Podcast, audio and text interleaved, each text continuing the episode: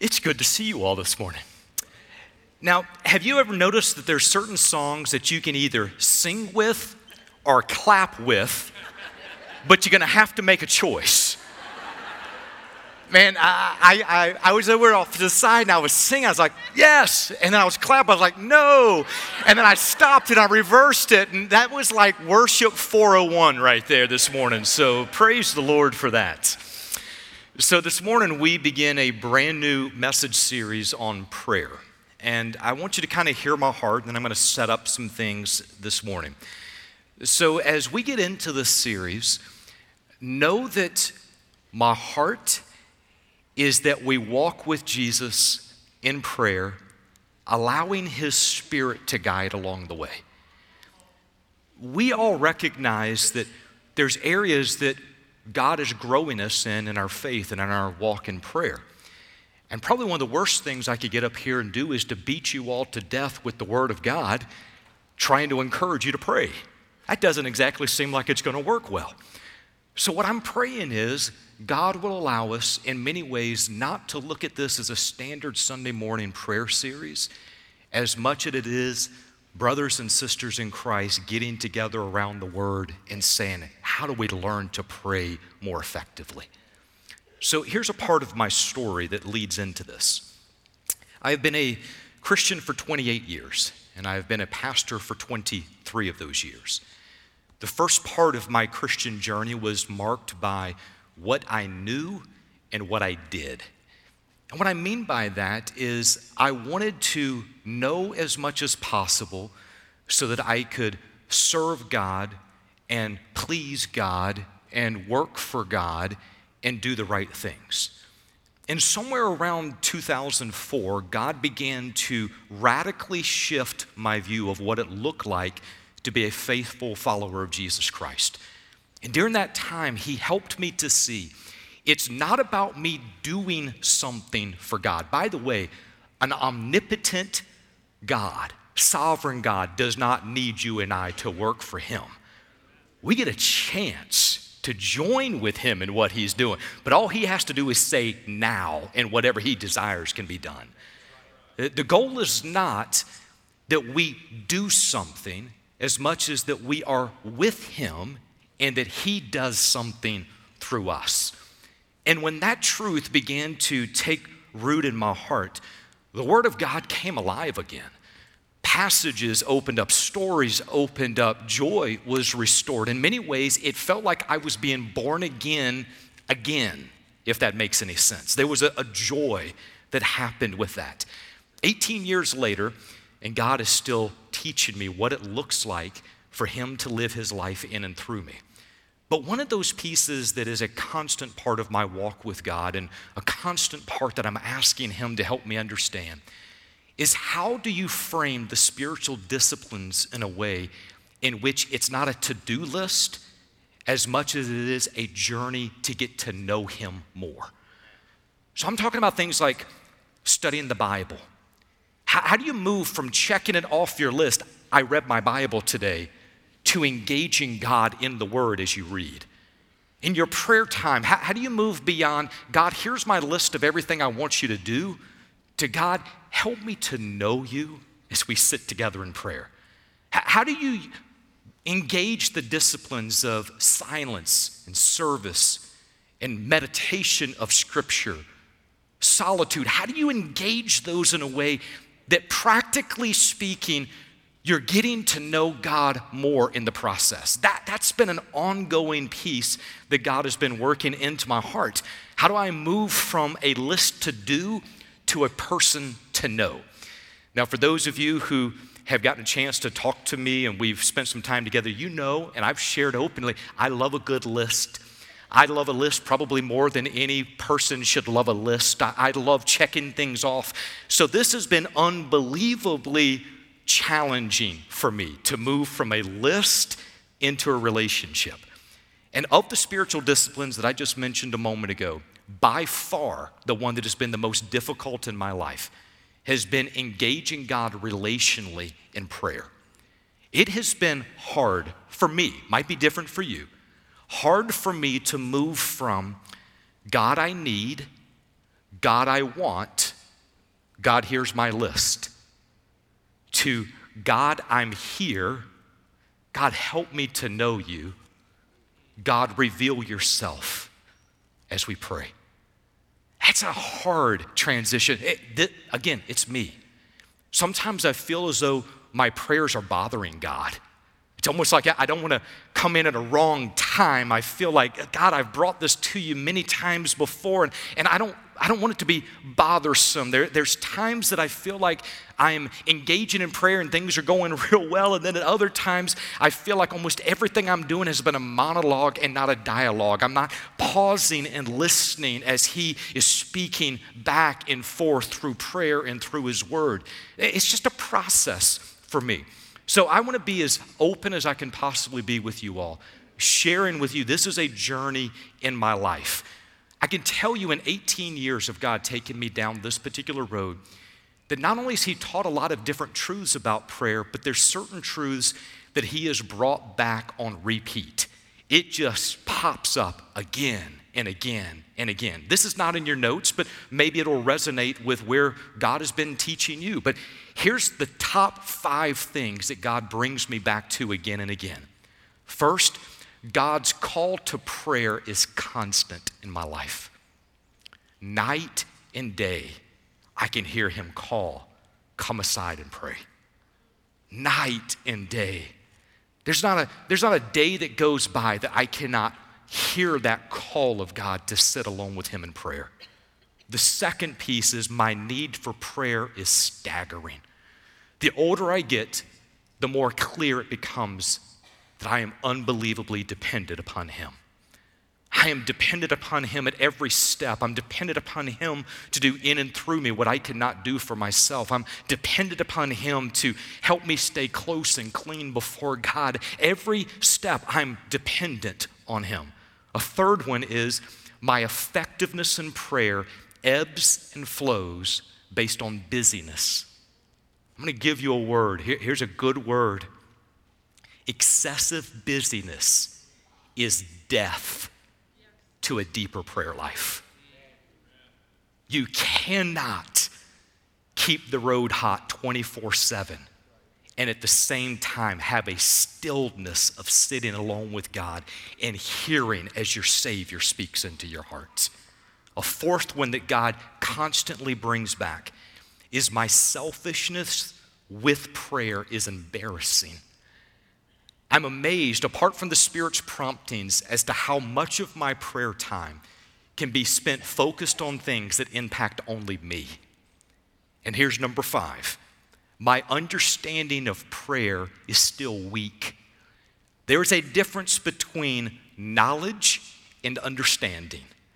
There's a difference between information and illumination of the Spirit that guides into a deeper time of prayer. Now, it's that last part to me that's still been puzzling to me over the years because I've read a lot of books on prayer and I've listened to a lot of messages on prayer. For that matter, I've preached a lot of messages on prayer. I have disciplined myself in the fact that I have certain times of the day that are scheduled times. I stop what I'm doing just to be alone, focused, dedicated time in prayer. I've learned to pray throughout the day where it's not just waiting for those couple of moments, but rather just journeying with God along the way. And I pray and I pray. And so in my mind, there's a lot of things that I feel like are going extremely well. And I'm like, we're making headway. And then there's those times that graciously, oh, listen, graciously, my Savior helps me see you're still asking the wrong questions. You're still seeking with selfish motives. You're still not trusting me in this area. And that's, that's what I love about walking with Jesus when he points it out, it's not condemning. He's calling you into deeper intimacy with him. The Bible says there is no condemnation to those who are in Christ. So as we walk through these teachings, my prayer is our Savior graciously calls us to what that next step is. My prayer in this, my prayer for our church, is that God grows us in deep, intimate prayer. My, my prayer in this, and this is, this is me, my, my prayer is that we're not content with where we are in our prayer lives. That we don't talk a good prayer game and not be able to engage God on our knees. My, my prayer in this, and this is going to sound strange, I've asked God, God, be merciful to me as you're teaching lessons on prayer. That might sound strange, but here's the reason I beg for God's mercy. My prayer life goes up when crises and trials hit. So I'm praying, God, may it not have to be tragedy that causes me to learn the lesson I was too busy to listen to in calmness. So I'm just saying, God, have mercy on me. And He is merciful, He is gracious, He walks us through things. But a part of that is, God, help us get in line with what it is that He desires for our lives in prayer.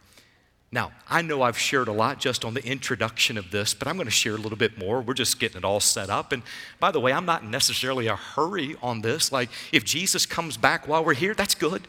I'm all right with that. You know, we just worship, we're talking about prayer. This is a great place. But anyway, one of those passages that God brings me back to in this topic is when the 12 disciples came up to Jesus and they said, Lord, teach us to pray. And the part that gets me is what it says afterwards. Jesus said, When you pray, and he just began to teach him.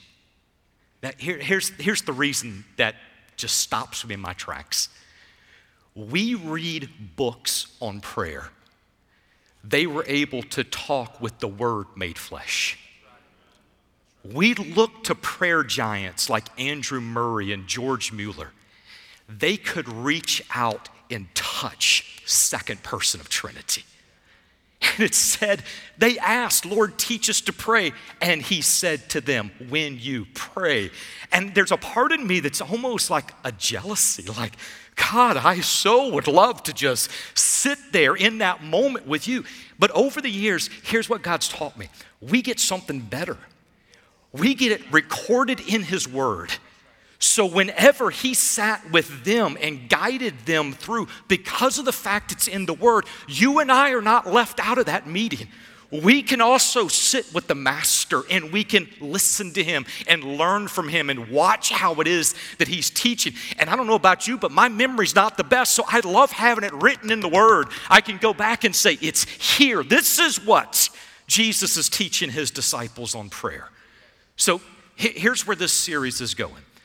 All together, we're going to be doing multiple steps. I'm going to ask if you all would put the series graphic back up on the screen for just a moment, if you could. There is a piece, Jesus on prayer, but you'll notice around this ring, there's multiple other pieces leadership, discipleship, time, emotions, you name it. My heart in this series, it'll probably take us four to five years to walk through. But my heart in this is if we're out reading other books, and we don't sit with our Savior on these topics, we're missing it. So I want us to sit with Jesus and say, before I run to a book, Jesus, teach me on prayer. When it comes to leadership, I, don't want to read 50 other leadership books when the preeminent leader the world's ever seen gave a, a, a clinic on leadership in the Word. I want to sit with our, our Savior in that. So we're going to rotate through this and we'll, we'll take it over time. But we start with prayer. And in this, we, we start by talking about these different topics. So, for example, we're going to be teaching through what Jesus shared with his disciples on secret prayer, persistent prayer, believing prayer, forgiving prayer, and authoritative prayer but we're going to start with model prayer this morning. I invite you, if you're not already there, because a lot of people get your notes and I can walk up to you and you've already got your page open, and some of you filling out the fill in the blanks already. That's a good word right there. Anyway, so go with me in your Bibles. Matthew's Gospel, chapter number six, will be in verses 9 through 12. So, as you find your place in that text, I'm going to be speaking this morning on model prayer. And I'm going to read the Matthew passage. I'll share a few thoughts, and then we're going to go to another very similar passage over in Luke chapter 11. But let's begin with Matthew chapter 6. We'll be in verses 9 through 13. This is Jesus speaking. Pray then in this way Our Father who is in heaven, hallowed be your name. Your kingdom come, your will be done on earth as it is in heaven. Give us this day our daily bread and forgive us our debts as we also forgive have forgiven our debtors. And do not lead us into temptation, but deliver us from evil. For yours is the kingdom and the power and the glory forever. Amen. Let's pray. Heavenly Father, we join with the original 12 disciples in their request this morning. Lord, teach us to pray. In Jesus' name, amen. A number of years ago, I was having lunch with a friend of mine, and we were talking about prayer and talking about what God was doing in relation to prayer within the church. And this friend of mine made the statement. He said, When Christians are praying, it's hard to mess that up. And when he said it, I smiled and shook my head in agreement. But afterwards, I walked away and I started thinking, I don't know that that's necessarily the case. If the question is, do you pray or not pray, then always pray. Like that's, that's an easy one right there. But if you're talking about the difference between engaging in prayer and effectiveness in prayer, that's not exactly a foolproof activity. In fact, in previous verses, if you were to look up in chapter 6, Jesus gave some other very specific instructions. In verse number 5, he says, When you pray, you are not to be like the hypocrites. According to Jesus, hypocrisy in prayer are not conducive. He says in verse number seven, when you are praying, do not use meaningless repetition. Uh, based on what that's saying, saying the same stuff over and over without thought to what we're saying, that's not what God is desiring in our prayer life. In verse number nine, Jesus said, Pray then in this way. In other words, there is a way you don't want to pray, and then there is a way that I want you to pray. So, while my intention in this is never to discourage people from praying, I do want to be as clear as I can that there's a difference between you and I talking to God and talking with God. I think all of us want our prayers to be effective. And probably about the only thing worse than ineffective prayers is ineffective prayers and you don't know why they're ineffective. If we don't know what we're doing wrong, we just keep doing the same things over and over again. So, that being said, I now want you to turn over to Luke's Gospel, chapter number 11, for just a moment. Luke's Gospel, chapter 11. We'll be in verses 1 through 4 here. Now, as you find your place in the text, just know that this particular story, where we're dropping into Luke chapter 11, it takes place about a year later. The disciples had walked with Jesus, they had ministered with Jesus, they had even been sent out by Jesus. They had seen some big, amazing, miraculous things. They had seen Jesus walk on water. They'd seen him cast demons out of people, heal people. They, they had seen Jesus do incredible things, but they also got a chance to witness the pattern of his prayer life. And that is, they would watch him pull away from the crowds, go to a deserted place and pray alone with the Father, and then come back out and minister out of what the, the Father had directed him to in prayer. And they noticed that as that happened, there were huge things that were going on, like like Jesus was doing stuff that they had never seen before. And they're recognizing that and they're saying, I want what he's got in prayer. So look at what it says in verse number one. It happened that while Jesus was praying in a certain place, after he had finished, one of his disciples said to him, Lord, teach us to pray just as John also taught his disciples. Now keep in mind, these are Jewish disciples for the most part. These are guys who are not novices in prayer. Uh, they had prayed from their childhood moving forward. This, this is not their first rodeo, and yet there is a humility in the way they're coming to Jesus and saying, Lord, teach us to pray. Notice what he says. And he said to them, When you pray, say, Father, hallowed be your name, your kingdom come. Give us each day our daily bread and forgive us our sins, for we ourselves also forgive everyone who is indebted to us. And lead us not into temptation. It's the same basic prayer that he's already mentioned over in the Sermon on the Mount. And Jesus is providing a pattern for prayer. So here's the pattern. What's the pattern that we're finding here? In both examples, the emphasis is placed on God's interest and not ours.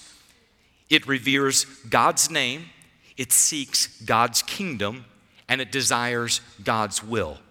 Effective prayers are God centered.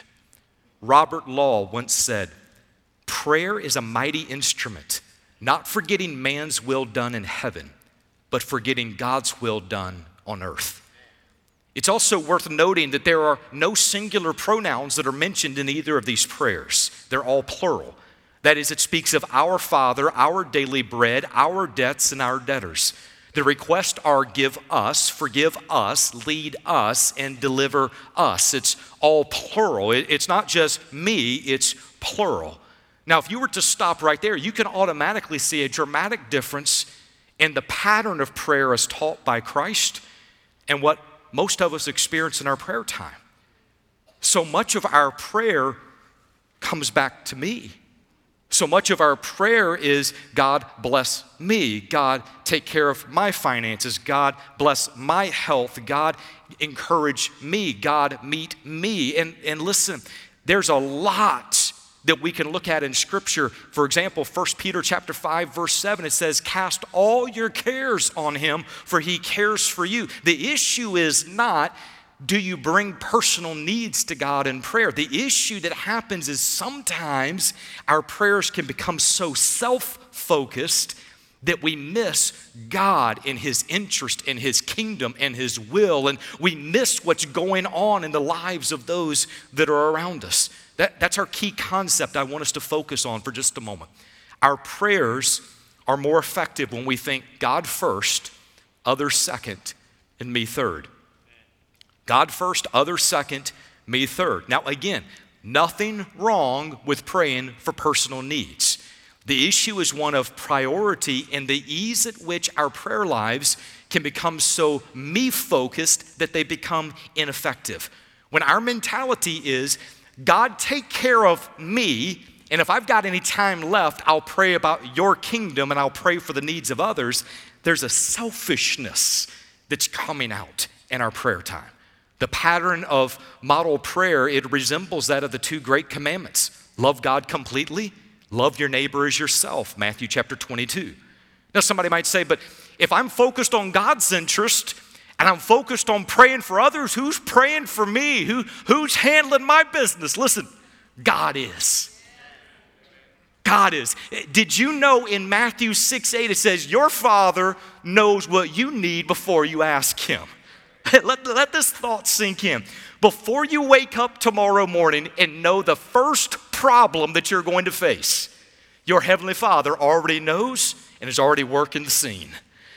Do you recognize that there is so much in prayer? It's not about us informing God of our needs as much as it is recognizing what God already knows and seeking to walk as He directs. If you go further in Matthew 6 25 through 33, Jesus says, Do not worry about tomorrow. Don't worry about the necessities of life. And he says, Your father already knows what you need. And, and if he's caring for the, the beast of the field and caring for the flowers of the field, he'll care for you. There's such comfort for us in knowing that our father already knows. Now, over the years, this has been one of my struggles. You all might be different. I'm speaking for myself. If I know a problem's hitting my life, my prayer over that problem goes up. If I know a problem's hitting someone else's life, sometimes it's like, I'll get to that later. I, don't mean that to sound judgmental or mean. I'm just trying to be honest. I'm just trying to say, when you, when you feel the pressure of it, it's easier to pray. So, in this, here's the piece God has to keep bringing me back to when I when he prompts me of selfishness that's coming into my prayers. Here's what he reminds me of. Romans 8:26 tells us the spirit intercedes for us when we don't even know what to pray for. Hebrews 7:25 says Jesus lives always to make intercession for the saints.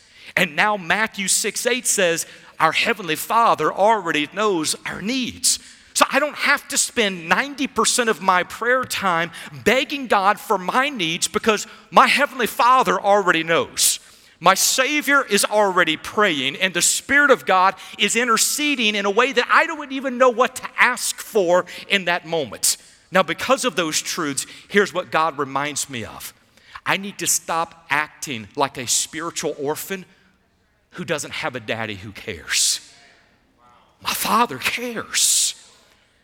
I have to stop worrying as if somehow my circumstances have taken him by surprise. And if I can't slip into the, the throne room fast, then somehow he's going to be taken back and he doesn't have time to respond as I need him to. The Son of God and the Spirit of God have been interceding long before I even knew the problem existed. We don't have to offer prayers that reek of selfishness. When we pray, think God first, others second, me third. Now, for that to happen, we have to be in a place that we get outside of thinking our will and we start thinking a whole lot more of God's will. What does that look like? How, how does that naturally happen? I'm going to share this is how God prompts me in that area. It might be something that'll help you. The first part of me getting outside of praying for myself and praying according to God's will is make the goal of your life to know God. The more you get to know Him, the more you love Him. The more you love Him, the more you love what He desires. If you want to start praying in accordance with God's desires, make the goal of your life to know Him. A second one there is keep submitting everything to God. Submission is a mark of humility and a declaration of dependence upon God. And here's the third one pray as He prompts. Trust that the Spirit of God can lead you to pray in accordance with the Father's will. So let me pause here for just a moment. God has a way of teaching lessons when I'm preparing messages. So many of you saw this last week on social media. I had a, a wonderful opportunity to go to a little lakeside cabin, get away for some time of prayer and reflection and writing in this last week. And so, as the evening would come after dinner, I was going out on this little lake. There was a canoe there, and I would row out onto the lake. I took a little fishing rod with me, and I sat there and just resting at the end of the day and reflecting over the things that God was teaching, and at the same time, threw out a little line to see if I could catch a fish or two. Now, I don't know if you all have done a lot of fishing, but um, resting and reflecting are not always connected with fishing. So, fishing has two cousins that come one is swearing, and the other one stress a lot of times. So, I'm sitting out there in this little canoe, and the two cousins really wanted to join me on one particular evening. And the issue was, I'm trying to row out to where I wanted to be, and the wind kept blowing me somewhere else. And I'd row back out, and the wind kept blowing me somewhere else, and I was fighting with this. And then all of a sudden, this thought came to mind Go where the Spirit or where the wind blows and fish there. And I just stopped, and I found myself in the weeds on the shore. It didn't seem like it was conducive to fishing. I caught just as many fish there. And listen, and I used half the strength to get there. So here's what God, in that moment, God has a way of taking the simple pieces in life and teaching valuable eternal lessons. Here's what He taught me in that moment Paul, you keep trying to structure everything in your prayer time. Go where the Spirit leads and pray there. How many times, and this is one that I've been walking through, how many times has it been that you've got your prayer list and you're praying, and all of a sudden you keep getting distracted with all these other things keep popping in your head. And then you get mad and you're like, God, help me to stay on the list. Help me to stay on the list. Hey, I wonder if God, I wonder if God is leading you off the list to pray over the things that are happening in the moment, the things that are close in his heart. Now, as a guy who loves a list, I don't like the idea of being taken off my list. I find comfort in my list. But there's so many times that I'm praying and all of a sudden somebody's name pops to mind. And all of a sudden I start to pray, God, how do I intercede for that person? And I'll begin to pray for them. And then there's a passage that comes to mind. And that passage connects with what God was teaching me two days ago over here. And all of a sudden, what seems like a distraction is not a distraction, it's walking in the Spirit of God. Listen, uh, all of a sudden, when you begin to see God answer prayer requests that were not on your list, it almost makes you want to say, maybe I don't need the list. Oh, you all don't, you don't know how hard that is for that to come out of my mouth. My thing is, if I don't have some structure around me, I just wander sometimes. I, I, need to know. I need to know when somebody comes and says, Paul, would you pray for me on this? I don't want to see the person the next Sunday and then quickly say, Lord, bless them fast. And then say, brother, I was praying for you this last week. I, I want to be able to, when they say, Would you pray for me, either to stop in the moment and pray or also to write it down and know that that next week I'm praying for them. I, I need a list for that. But there's also beauty in walking with the Spirit and praying as He prompts along the way. So here's the next piece. I'm going to close out by just sharing that there's ways that selfishness comes back in, but I'm going to give you three ways that self sneaks back into our prayer time and moves us off of God first, others second, me third. So the first of those would be what I would call short sighted prayers. These are prayers that place our comfort at the center of God's activity in the world. So, some examples of this would be God, help my washing machine start working because I don't want to call the repair guy. God, would you keep the rain away on Saturday because I've got a party outside? God, please clear this wreck because I really want to get home. Now, now you got to hear my heart in this. You got to hear my heart. Nothing wrong with praying for personal needs. Nothing wrong with praying over everything. But here's how something can become short sighted Perhaps the repair guy is on the other side praying for work to keep food on the table for his family. In that moment, an inconvenience for you is God's provision and answer to prayer for them. There might be more going on than just your washing machine breaking. I don't know if you all know this or not, but my mom and my grandparents would always say, like, they don't make them like they used to. Like, you, you would get a washing machine back then, 70 years later, that bad boy's still running. Uh, if you get more than about five years out of one right now, you're blessed. So maybe God's using that for our sanctification and our prayer time. Uh, here's one perhaps the farmers need rain to keep their crops alive. Would you be willing for there to be rain on your party on, on a Saturday if it means that they're able to keep their crops? Or here's another one. Perhaps the reason God has you at that wreck is because he wanted a believer there to intercede for somebody who got majorly injured, or maybe somebody who's about to slip out into eternity apart from knowing him. And he placed you there as a believer to intercede in that moment.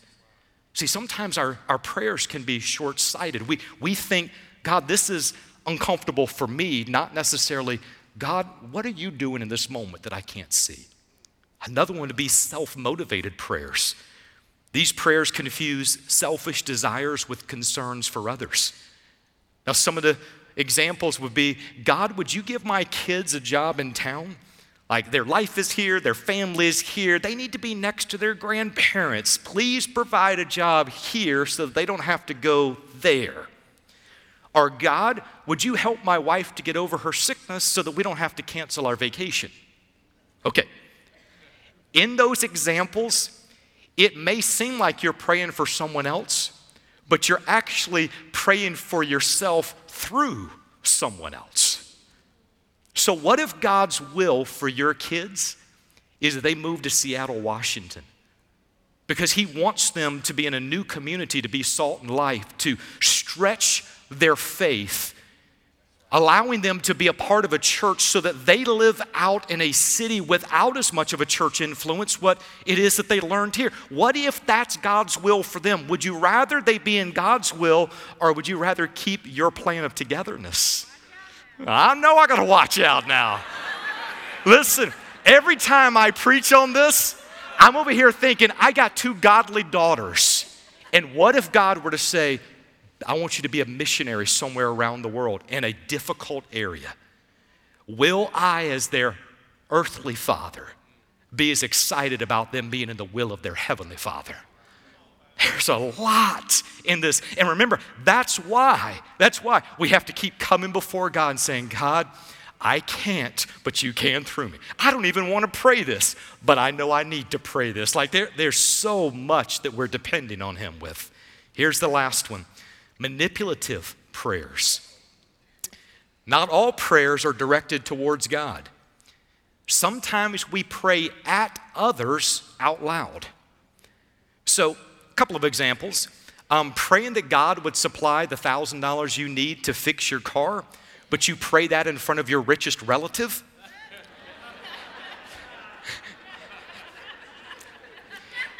that might just be high level begging going on. Um, praying that God would silence critical speech in front of the people who have been critically talking about you might be a cowardly way of giving a backhand in prayer. Praying for your desperate need for a night out away from your kids in front of a person who has a heart to serve people might be a way of scoring some free babysitting. Okay?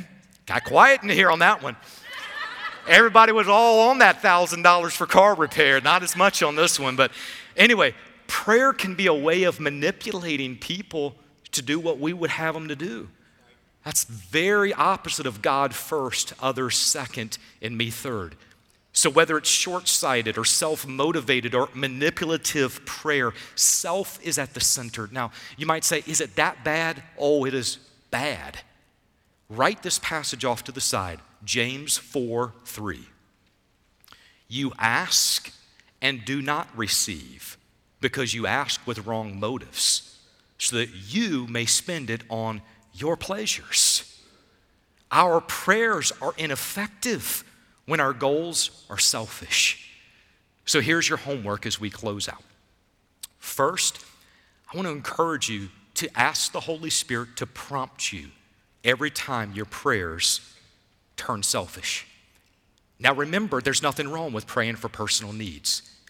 But you will notice that there's an issue when selfishness is now masquerading as legitimate needs. When the Holy Spirit prompts you, that's selfish. Don't argue, just agree, repent, and ask God, would you teach me what it looks like to pray God first, others second, me third? Now, here's the next one ask God to use this message series to revive, enhance, and strengthen each person's prayer life. Pray that these truths sink in. I've been a pastor 23 years. Apart from the Spirit of God activating truths in the hearts of believers, we will spend the next six to seven weeks hearing teaching on prayer and it won't change anything. My prayer is God, change us. May we engage prayer at a deeper level, a more intimate level, a spirit led level. May we not just go through the motions, may we be effective as we pray.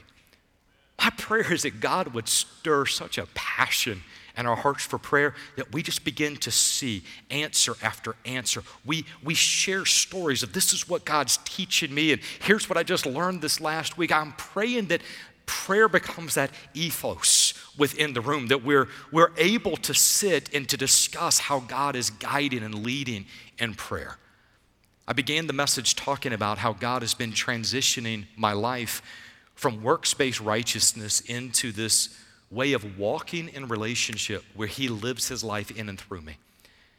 Every bit of what I'm describing in this series, it comes back to a person who has an intimate relationship with God. If it's going to be Him living through you, He first has to be in you. Something I've shared over and over is everything God desires to do in your life, and an enhanced prayer life is a part of that. He will accomplish out of the overflow of your relationship with Him. It all comes out of this relationship. So, as we close, do you know that you have that relationship? If you were to close your eyes in death tonight, would you open your eyes in heaven right afterwards? It might be that, that you know you have the relationship, but you know that there's things that are stifling the Spirit of God in your heart in moving forward. I said earlier that excessive busyness is death to depth of prayer.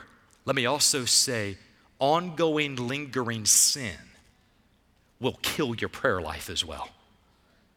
It might be that we're just saying, God, just start fresh in me today. May I, not just talk a good prayer game, may I live a life of prayer. It might be that you're just saying, God, like the disciples, teach me to pray. Sometimes teach me to unlearn what I've learned that was not of you, and teach me to pray in accordance with your desires. I'm going to ask you, if you would, to bow with me for a moment of prayer. Our band will be coming forward. Our pastors will be stepping out into the middle of the aisles. There'll be some of the pastors' wives that are joining some of the pastors. As we're going into this time of invitation, my encouragement to you is simply let the Spirit of God lead you. Don't walk through this series over the next six to seven weeks and just say, I learned more information about prayer. May it be that God changes our prayer lives. So it might be that you need to talk with a pastor today and say, I'm not sure about whether or not I have a relationship with God. Make today the day that you take care of that piece. It might be that you just need somebody to pray with you and say, like, you've gone through some difficult stuff and you don't even know how to engage God in prayer at this point, and you would just need somebody to pray for you. It might be that God has revealed that there's certain things in your life that are stifling your growth in prayer. Take care of those things this morning. There's going to be some people, they would feel comfortable coming forward and talking with a pastor or kneeling at the altar. Others are saying, I'm not ready for that. But you can do business with God right where you're at as well. Just let the Spirit of God lead you as He desires. Heavenly Father, apart from your Spirit guiding us in prayer, God, we will have a lot of information that does not move to illumination and action. So, Lord, teach us to pray. May our hearts be bent towards prayer. May there be a holy discontent in the current state of our prayer life. May there be a humility in our hearts to learn what you say in your word when it comes to prayer. And God, may we walk in effective prayer. Well, thank you in Jesus' name. Amen. Would you stand as we sing?